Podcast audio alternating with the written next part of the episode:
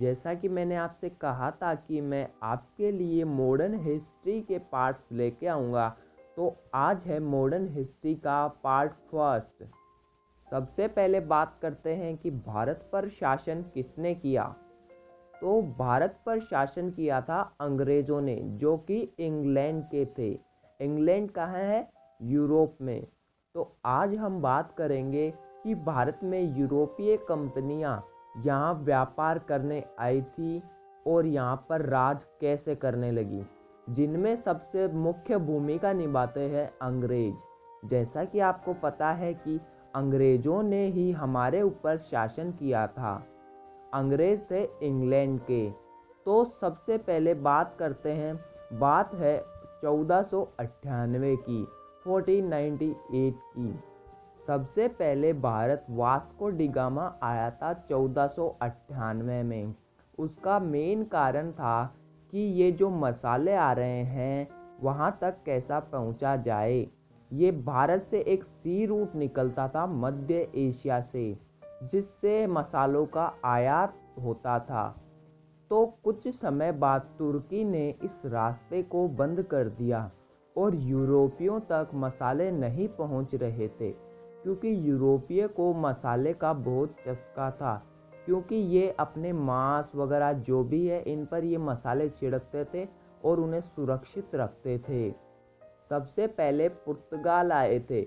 Europe एक ऐसा देश है मतलब एक यूरोप एक देश है जिसके अंदर बहुत सारे बटे हुए हैं। जैसे पुर्तगाली हैं, डच हैं, इंग्लैंड है, जैसे अपना एक एशिया है, वैसे ही यूरोप है। तो यूरोप के अंदर ऐसे बहुत सारे खंड बड़े, बटे हुए हैं। ये खंड आपस में लड़ाई भी करते रहते हैं, जैसे इंग्लैंड का पुर्तगालियों से हो गई, ऐसे लड़ाई करते रहते हैं ये। तो यूरोप की सरकार ने सबसे पहले भारत के लिए पुर्तगाल से एक आदमी निकला था, जो कि व्यापारी था। उसका नाम है वास्को डिगामा वह समुद्री मार्ग से भारत पहुँचा था। जब वह भारत की खोज में निकला था तो उसे एक आदमी मिला। गुजरात का व्यापारी था वो। उसका नाम था अब्दुल मनिक। यह एग्ज़ाम के दृष्टि से इतना इम्पोर्टेंट नहीं है कि वास्को डिगामा डिगामा को रास्ता किसने दिखाया। तो ये कोई इतना इम्पोर्टेंट नहीं है, फिर भी आप याद कर सकते हैं। तो यह व्यापारी सबसे पहले गुजरात के अंदर कालीकट नाम स्थान पर वास्को डिगामा को लेकर आया।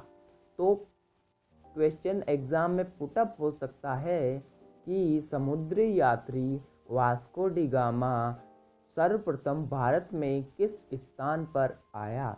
तो आंसर है गुजरात के कालीकट स्थान पर। इस स्थान पर यहाँ के राजा, स्थानीय राजा थे जमोरिन। उन्होंने इनका स्वागत किया। कई लोग बोलते हैं कि भारत की खोज वास्को डिगामा ने की थी। लेकिन यह बोलना गलत है, क्योंकि वास्को डिगामा ने सिर्फ़ समुद्री मार्ग की खोज की थी भारत तक पहुँचने के लिए। भारत तो पहले ही खोजा जा चुका था, क्योंकि यहाँ से मसाले आयात निर्यात हो रहे थे ना। तो एक एग्ज़ाम में क्वेश्चन बन सकता है कि भारत के लिए समुद्री मार्ग की खोज किसके द्वारा की गई? तो आंसर है वास्को डिगामा 1498 के अंदर। तो वास्को डिगामा के साथ एक उसका नाविक भी था। तो उसका इतना इम्पोर्टेंस नहीं है तो आप इसे छोड़ सकते हैं। तो जब यह वास्को डिगामा भारत से निकल रहा था तो उसने व्यापार की दृष्टि से काली मिर्च अपने साथ ली और अपने देश पुर्तगाल वापस लौट गया। और उसने देखा कि मैंने जितने में ये माल खरीदा था उससे दुगना पैसा मुझे यहाँ मिल रहा है। दुगना नहीं सॉरी चार गुना ही मिल रहा है।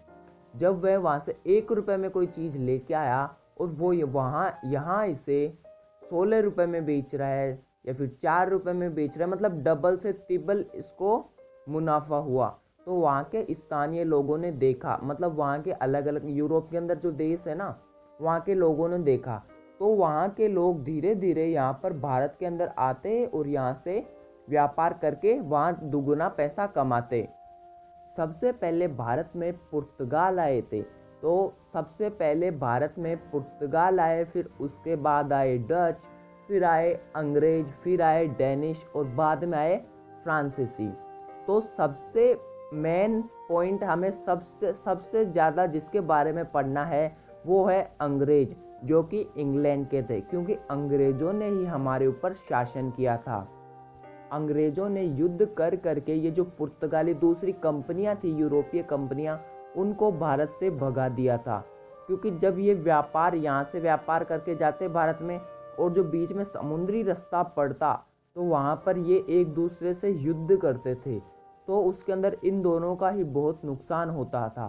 तो कई कंपनियाँ थी, जैसे ये पुर्तगाल और डच तो फिर भी थोड़ी थोड़ी बाकी थी, लेकिन ये पुर्तगाल, फ्रांसीसी, डेनिस, ये सारे छोड़ के, यहाँ से छोड़ के, वो चीन के अंदर व्यापार करने चले गए थे। क्योंकि यहाँ उनको पता था कि यहाँ इनकी दाल नहीं गिरने वाले, क्योंकि यहाँ बहुत शक्तिशाली हैं अंग्रेज़। आगे के पार्ट में हम लोग देखेंगे कि अंग्रेज़ों ने कौन कौन से युद्ध किए और अपने भारत को कैसे लूटा। और मतलब जो सोने की चिड़िया कहलाता था, उसे कैसे मतलब बर्बाद किया? भारत पर शासन करने के लिए उनकी क्या रणनीति रही? और जो भी सारी चीज़ें इन्होंने कितने युद्ध किए, कैसे राजाओं के साथ संधियाँ की, आगे के पार्ट्स में देखेंगे। ये भी एक इंट्रोडक्शन का ही पार्ट सा है। तो मैंने आपको कुछ बताया है कि भारत में ये यूरोपीय कंपनियाँ कैसे आई?